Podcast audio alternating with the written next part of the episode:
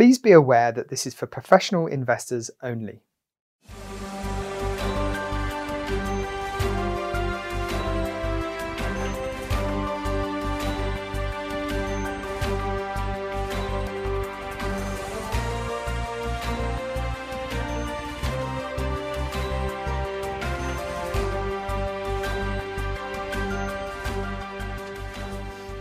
Good morning. It's your morning espresso. If you're watching live, it's Wednesday, the 27th of January 2021. And again, if you're watching live, you can always um, select the direct translations that are happening simultaneously by selecting the button below or sending us your questions on the Q&A uh, below as well. So a couple of options if you're if you're joining us live this morning. Now, before we start, I thought uh, with a break to, to uh, tradition, I would bring my own slide today. And um, what it was was last week we had uh, Jeremy Anagnos from uh, CBRE Clarion, and we were talking about listed infrastructure. Now, of course, with uh, Joe Biden taking over as president of the United States, there's going to be a big push uh, in the infrastructure space. And we were talking about the valuation gap between the private markets and the public markets. Now, that was on Wednesday last week, and literally the next day, I received an email. And I just wanted to show this slide here. Um, yeah, so you can see it here this is a, um, a, company called called Broadridge, and they do a lot of research on the asset management uh, business, uh, not just in Europe but globally. And what was interesting was they're showing here that private debt and infrastructure were the fastest growing strategies in the world, um, with 50% more flows than private equity and real estate. So I just wanted to draw your attention to this. Um, there is a wall of money hitting this space, and I just think that you should be aware of that. Now, if you missed last week's recording, you can always go and see it again. Uh, that will be available on our Stay Alert microsite, and you'll find that um, at nordea.lu. So do go back and have a look at that if that's of interest. Right, that was it for my introduction today. Uh, now we're going to go back to our normal format and join Sebastian. Uh, Sebastian Galy is our senior macro strategist, and I hope that he's here this morning to join us. Sebastian. I'm here. Hey, hi, how are you? Very good, very good. It's snowy here in Luxembourg. It's snowy, okay. Good. Well, uh, I'm glad winter's here. Uh, I, I quite like the snow. It sort of brightens everything up a bit. It does, yeah. Yeah. so today I wanted to ask you about the US and China. And uh, as I already mentioned, obviously we have a, a new president. Uh, I was just wondering what your take is on this in terms of, you know, how are the US now going to react and what's their strategy going to be towards the Chinese?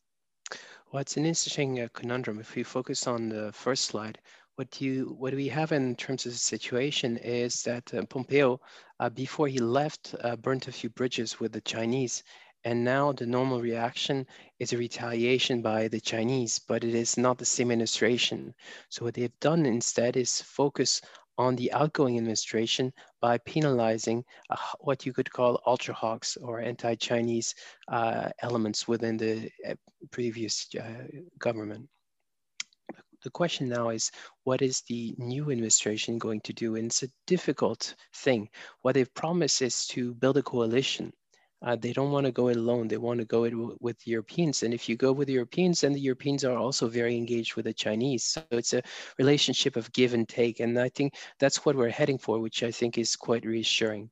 The second element they'll be very focused on is, of course, on currencies, any sense of manipulation.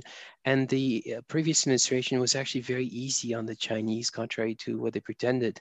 Uh, and then this administration should, probably will be much uh, tougher the last thing and the most important thing is to reform the US economy. And I think that's a fundamental business relative to China, but relative to what is needed for the US economy to retrain people, uh, protect intellectual property, and take uh, many different steps to build back America. If we focus on the next slide, what we will see is a reaction from the Chinese government. And what they will try to do is try to de-escalate the situation and try to mitigate some of the decisions which have been taken by Pompeo. Now, they're not sure what they can achieve. They they have seen it, for example, in the case of Taiwan, uh, that the Americans uh, have were challenged and uh, have kept uh, the challenge. So uh, old style type of relationships, um, but it doesn't mean that in the next few weeks they can't go and proceed in a more normal pattern. It also means that they will have finished by completely abandoning the trade deal or phase one deal, uh, so-called with the previous administration, and probably still import more, but different things from the United States uh, and in moderate amounts and try to eke out some goodwill from the Americans. So we are in a process of de-escalation on the Chinese side, most likely not immediately, but eventually, and as well as on the American side to try to do business uh, and and try to temper this conflict between or uh, disagreement, if you want to call it, between China and the United States.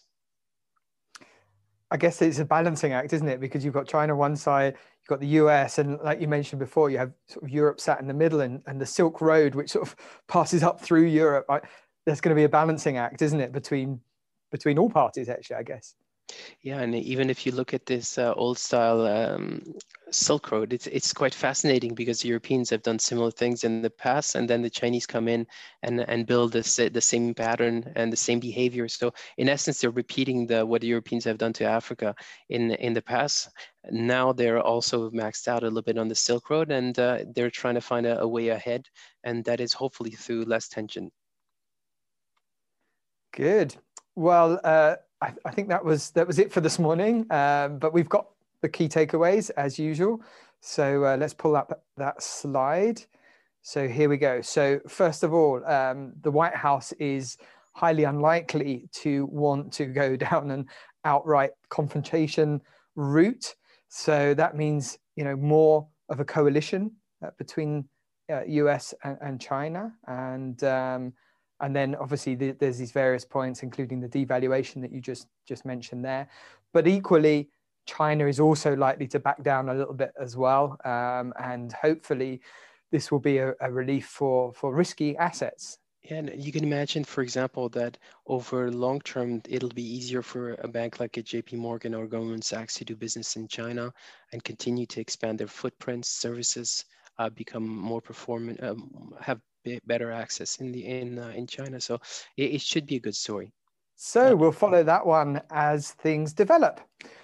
Thank you very much, Sebastian, for joining us this morning. And we will now move into the main section of today's session. And we are joined this morning by Henrik Stille, who is the portfolio manager of our various European covered bond strategies. So, good morning, Henrik. Are you there? Good morning, Paul. I'm here. Hi, you, you look like you're on a ship there with the, I can see the yeah. portal there. Is that? Yeah, that right? it's not a real ship, but uh, I think the design is uh, supposed to make it look like a ship. That's it's a good ship stiller. Yeah. so um, let's kick this off because uh, last year was obviously a very tricky year uh, for everyone actually, uh, but obviously in the fixed income markets uh, as well. So I just wondered if you could start off by telling us, you know, how did the covered bond as an asset class, how did covered bonds uh, cope in the situation we found ourselves in? And, um, you know, maybe what were the main drivers behind the market uh, over the last 12 months? Yeah, certainly. and I mean, the whole year of 2020 has been a, a strong year for the covered bond asset class. Um, as you can see on, on the graph here, uh, we have some, uh, some, some various asset classes here, high yield, uh, the broader, the high yield, the red line, the broader corporate market, the dark blue line, and the government bond market, the green line, and then the, the covered bond market, uh, the, the gray line. And I mean, all all markets they sold off uh, at the outbreak of the Corona crisis, and then uh, they have gradually been coming back throughout the year. And and for the covered bond market, we are back to the same levels where we were prior to the crisis, while uh, especially high yield still has some some way to go before we are back at the same levels. And you can say for the covered bond market uh, there are, I, mean, I, think, maybe two important things that uh, is important to to say when it comes to this crisis, and uh, those makes this crisis quite different for the covered bond market compared to the sovereign debt crisis in, in 2012 or the financial crisis in, in 2008. And first of all, you can say that covered bonds as an asset class are today probably safer than what they ever have been. So, so covered bonds are protected much more today in various regulations in Europe, but around the world, basically, uh, which makes it uh, more difficult for an investor in a covered bond to, to have losses on their investments today compared to, to 10 years ago uh, when we had the financial crisis and and that's one of the reasons why why covered bonds they have recovered uh, very strongly after the initial sell-off in this crisis. And the second uh, Henrik, thing, Henrik, just a minute, so, because you know we always talk about this asset class being very very safe, and you know over 200 years we've never had a credit event, uh, there's never been a default, so it's even safer. How comes it's even safer? I mean, how can you get safer than safe? yeah, is always a, a, scale, but I think the, the, the first thing is that covered bonds are not bail-inable in the new BRRD regulation in Europe. So it's not it's not possible to force investors in covered bonds to take losses. This was actually possible prior to 2016, but it never happened anyway. But but now it's it's not even possible. And, and that's of course something that investors in covered bonds they recognize and, and, and price them accordingly. And, and then the, the second thing about this crisis that uh, makes covered bonds uh, strong relative to the broader credit markets, I think, is that this crisis it doesn't have its roots in the banking industry uh, or in the financial industry. It has its roots uh, in, in, completely other areas. And if you look at the broader credit markets or, or the broader economy, what what really makes this crisis stick out is that we have sectors that are hurt enormously in this crisis. If you look at tourism, for example, airlines, and, and so on. And then we have also sectors that are doing very well in this crisis. Uh, I mean, all the online, uh, all online business, for example, but also, uh, I mean, a lot of um, uh, smaller businesses that are active in uh, yeah, in carpenting, for example, it, it's uh, they also they also have a lot a lot of work. Building firms uh, that sell building materials and so on are also doing very well. So and and the banking industry is also so far on the side uh, that is doing quite well. So so and, and it's only banks that issue covered bonds. So so covered bonds are not at the center of, of this crisis. It's it's other industries and the other industries, they make up some part of the broader credit markets, while they don't make up any part at all of the covered bond market. So, so, so I think that also explains why the covered bond market has recovered much faster than the broader credit markets in, in this crisis. Yeah. And if, if we look a little at the, the initial sell-off in, in March there at the outbreak of the corona crisis that we also had in covered bonds, this was, uh, I mean, mainly driven by technical factors and not really credit concerns regarding the covered bonds, but just more the fact that uh, investors they needed liquidity at the peak of the crisis, and this always hurt uh, the most liquid asset classes the most, and that's why covered bonds widened briefly in spreads there uh, at the outbreak of the crisis. Mm but we've seen this time and again, haven't we? Whenever you see those spreads widening out, you know they're going to come back sooner or later, and, and it's time to hold actually and, and not panic. And the drawdowns, of course, compared to other fixed income instruments, are minimal. Um, but yeah, we've just seen it again and again. You, you mean revert, don't you, in this asset class? Yeah, that's one of the strong features that we have in the asset class that uh, uh, the, pull to par effect it kicks in uh, rather fast, much faster than in other asset classes, since you don't really have the default risk. Exactly. So, Henrik, all of portfolio managers they love to show how brilliant they are. Uh, so, I'm going to ask you a leading question. Um, what was your best investment last year? You know, let's shine a light on on that. yeah, I, I, think the best investment was really that we um, we used the opportunities that came in the strongest part of the covered bond markets uh, during 2020, uh, especially right after the outbreak of the corona crisis, where we had actually a very strong widening in the strongest covered bond markets. The, and, and you can see it here on the chart because typically in a crisis, the, the weakest covered bonds, they are underperforming the most and the strongest yeah. ones are the most resilient. But in this crisis, it was actually the other way around with the Canadian covered bond market underperforming the most. And as you can see here, Canadian covered bonds, uh, they widened in spread almost 50 basis points. And that's a huge widening for a triple A rated covered bond from double A rated banks from a triple A rated country.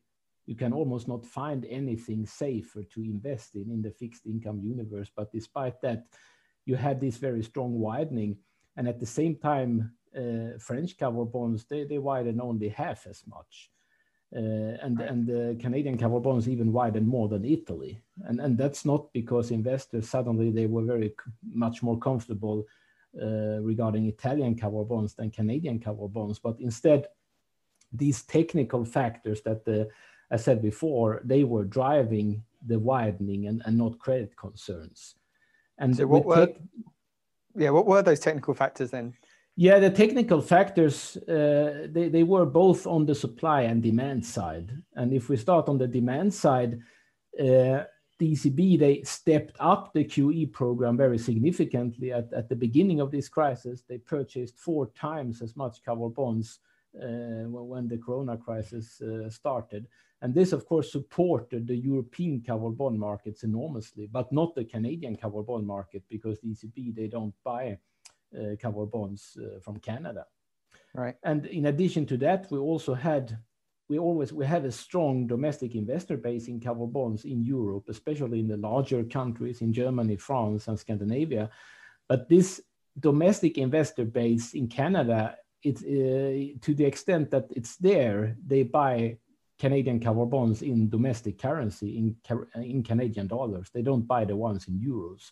So mm. you didn't have this support either for the Canadian covered bond market in, in euro.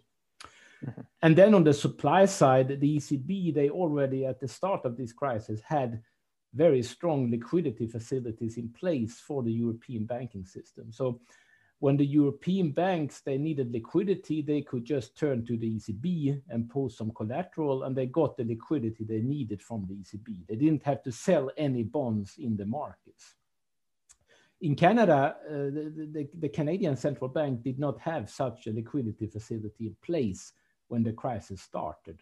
So the Canadian banks, they faced the same liquidity issues as European banks and, and banks all over the world faced, but they had to find this liquidity in the financial markets. And the cheapest way to, to get this liquidity in was to issue cover bonds, in, since cover bonds, they trade at the tightest spreads. So, so the Canadian banks they issued cover bonds in all currencies, pretty much where where they uh, have been active. So they issued cover bonds in euros, in, in US dollar, in Australian dollar, in, in British pound. So they flooded the, the market with cover bonds during uh, a few weeks in the end of March, beginning of April.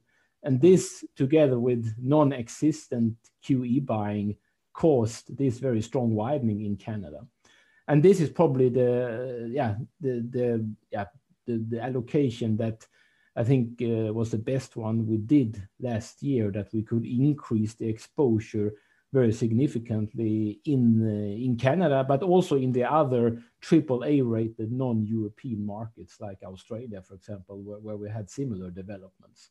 Uh, so we went from almost zero exposure to around 15 exposure to to this part of the covered bond market. And then when the crisis uh, passed, uh, actually the Canadian central bank introduced in yeah actually the 19th of April similar liquidity facilities as uh, the ECB had in Europe. Uh, so then the Canadian banks could get liquidity from the central bank, and then they didn't have to issue any cover bonds any longer in the market. And then spreads also started to tighten back, and uh, yeah, and then they gradually came back, and now they are back at the yeah the same levels as where we were prior to the crisis. So basically flat to to France, for example. Okay. So we've been looking in the rearview mirror, um, but let's look ahead and look down the road. Um, yeah.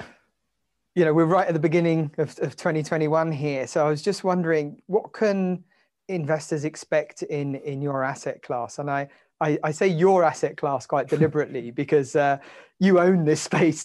For me, I mean, uh, you, you are Mr. European cover bond. So, what can we expect from from your market this year? First of all, I think you should not expect too much, and that's a very, actually a very good starting point. Uh, because we, we expect that the volatility in the asset class will stay low throughout this year. So spreads, they will, uh, uh, it might be that will, they will tighten a little bit, but uh, not much, and they will definitely not widen.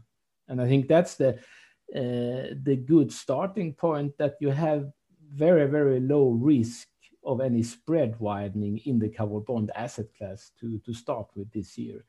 The ECB, they will continue to, to buy a lot of covered bonds, and this will protect the asset class from widening. And at the same time, the banks they they can continue to fund themselves cheaper directly through the ECB, so they don't need to issue that much cover bonds in the market.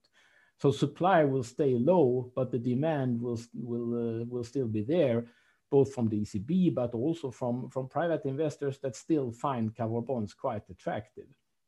So so so this is the starting point that uh, volatility will stay low in the asset class and then, of course, uh, as always, we hope to be able to, to add uh, some alpha to this low volatility that we have in the asset class, because the alpha opportunities we, we still see there, and uh, this is not something that we expect will be different this year compared to, to, to, to the last year. So we still have the, the drivers between the various covered bond markets uh, where we expect to, to see some opportunities, the, the drivers between the covered bond markets in various currencies, for example, between various uh, jurisdictions and, uh, and, and so on.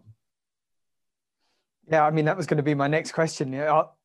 can you generate positive returns in in that kind of environment that you're describing? Um, because presumably European cover bonds are also affected by sort of negative interest rates, or, or are they? Yeah, I mean you have a large part of the the covered bond market uh, the, is trading at negative yields. But it's not always the case that just because the yield is minus 30, it doesn't mean that the return on this bond will be minus 30 after 12 months. Because if you have uh, a spread tightening on that particular bond, it might be that you still uh, end up with a positive return. And it's this uh, these mispricings between uh, the various covered bond markets, uh, between currencies, uh, and between various issues that we expect to, be able to take advantage of also in, uh, in 2021. And uh, as I said before, also when we spoke a little about 2020, when we had these huge supply and demand drivers, this is something that we also expect uh, will be a driver for the market this year.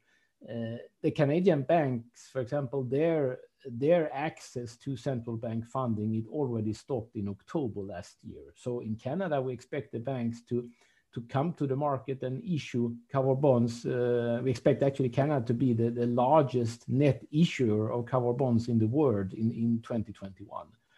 Uh, and there you also you don't have the ECB buying, so there you can still have some new issue premiums and uh, also some spread behavior that uh, comes and goes. It doesn't mean that the spread will probably not be much different 12 months from now than what, what, what it is today, but we can still have some interesting development uh, during the year.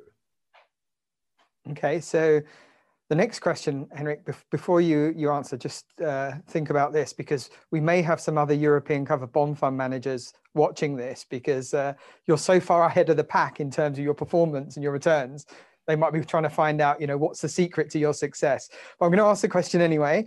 Uh, so without giving too much away, where do you see the best opportunities in the market right now? Uh, I mean, first of all, the Danish covered bond markets, uh, in the Danish covered bond market, we still see a lot of uh, opportunities. And uh, this is something that probably will stay that way throughout the year. And, and the reason for this partly is that the, the Danish covered bond market is not included in any QE program. The ECB is, of course, not buy, buying Danish covered bonds, but the Danish central bank is not buying Danish covered bonds either. So, so you have a market that uh, has a lot of supply, and at the same time, you don't have the QE buying. And just this just parks the D Danish covered bond market at a higher yield to start with compared to uh, to the other European uh, covered bond markets.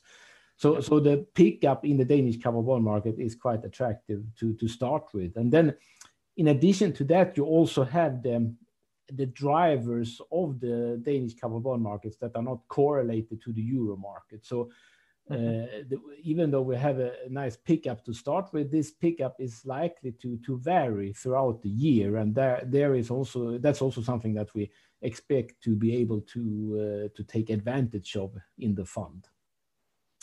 Mm-hmm. And then uh, Number two is that uh, we also see quite a lot of value in the, the Eastern European covered bond countries, or I mean, former Eastern and Eastern and Central European countries, as I like to call them.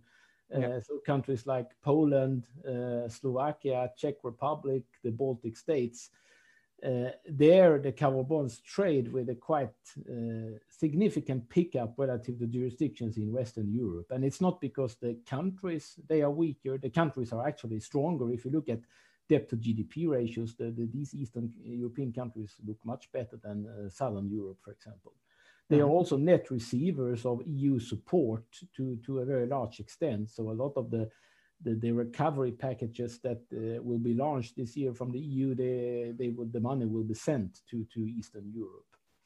Mm-hmm. And then we also have the, the economies in Eastern Europe, they are not hurt to the same extent by this crisis because, for example, many of the sectors that are hit the most in this crisis, like tourism, that's not a large part of the economy in, for example, uh, the Baltic countries. There are not many people that go to vacation to Estonia, there are much more more people that go on vacation to Spain or Italy. Yeah. so, so this is also something that helps these countries relative to some, especially to, to the southern European uh, countries. Uh, and then if we look at the banks themselves, they typically they are more simple than banks in Western Europe because they are not they are not large investment banks. So the headline risk and also the ESG risk is lower in general on, on banks in Eastern Europe compared to, to Western Europe. Uh, they mostly do mortgage business. So it's not a complicated business. It's easy to analyze. And also the, yeah, the, the risks, they are quite limited and they are also well known for us as uh, investors. So the, in general, the Eastern European countries is also something where we where we see some opportunities. So there seems to be a theme here about you know looking outside of the European space to issuers elsewhere in the world. Just one thing, perhaps, to point out, you know, why is it? Why is it that that you, Canada, New Zealand, Australia are issuing European cover bonds? Could you just maybe explain that quickly before we wrap up today? Yeah, I think first of all, because the the covered bond investors they are mainly in Europe and if so, so if you want to sell covered bonds, you, you need to do it in euros because otherwise you will just miss uh, a lot of investors. So, so the, the, the, the covered bond investors in domestic currency or, or domestic investors for that part, uh, they are not that many in, in these countries. So they need to turn to Europe if they want to, to fund mortgages through uh, covered bonds. And of course, the, the market is huge, isn't it? Yeah, definitely. I mean, if you just if you take just a market like Japan, uh, it has huge potential. It, it can certainly be. Uh, it could be in top ten within the next five years in terms of covered bond issuance, given uh, how much mortgages uh, that they have in Japan, and they are today funded through other instruments, especially RMBSs, that are more expensive for them to use. So an exciting uh, space to be in, and and it sounds like uh, it's going to be uh, continue to be interesting for the for the years to come. So uh, positive note to to finish on there. Perhaps now we go to our key takeaways. So we have a slide as usual. I'm going to ask you at the end if there's anything you'd like to add. But of course, you can interrupt me as well if you wish uh, in the meantime. But um, first of all, we've seen this incredible uh, resilience to market sell offs. Um, it's nothing surprising, perhaps, to those that are familiar with the asset class, but it's just interesting to see in that scenario where we have a pandemic rather than, like you were saying, banking crisis or uh, other kinds of crises. We're constructive uh, in terms of the outlook for the asset class as a whole. Um, and we talked about these technical expectations as well. And, you know, as we just said at the end there, uh, a very solid allocation. Um, we think that there are attractive opportunities for um, active managers in this space. You really do need an active manager uh, in order to, to squeeze out the alpha uh, from, from the market. And, um, you know, this is this is going to be key in in terms of you know facing these low uh, yields that we're seeing right now and look to continue for the foreseeable future. That's it from me. Henrik, would you like to add anything before we, we leave you today? we can maybe just finish off with the pandemic itself, because that will, of course, be an important driver for uh, the world economy in, in 2021. And yeah. for the covered bond market, I think uh, it's important to to note that it's pro- I mean the biggest threat when it comes to the pandemic is probably if we would come out of it too fast. Uh, and by that I mean that if the economy would rebound uh, too fast, because then you you will start to to the market will start to be concerned to be concerned about tapering from the central banks and I think mm. this is a bigger threat to the covered bond markets than if we go in the other direction. So, so if the pandemic would uh, turn out to be worse than it is right now, if the rebound will be too slow, that's typically not uh, a scenario where covered bonds will have uh, difficulties because that will only mean more central bank stimulants. So, so, so, and that's probably uh, the other way around compared to to the equity markets, for example. So so um, if the pandemic turns out to be worse than uh, expected, then that's probably only positive for for covered bonds. what do you want me to not, say? Not, I don't. I mean, I'm not. It's not what we are wishing for, but uh, I still think that the, the asset class has these features that are a bit uh, uh, different. So, so, so uh, I think we should just avoid that things they are getting too good too quickly. too quickly. Probably, yeah. okay. if you are a covered bond investor. so, so Henrik, you're praying for a slow recovery, gently easing out of this. okay. And typically things they are best when they are recovering gently and, and slowly. So uh, yeah, with low volatility.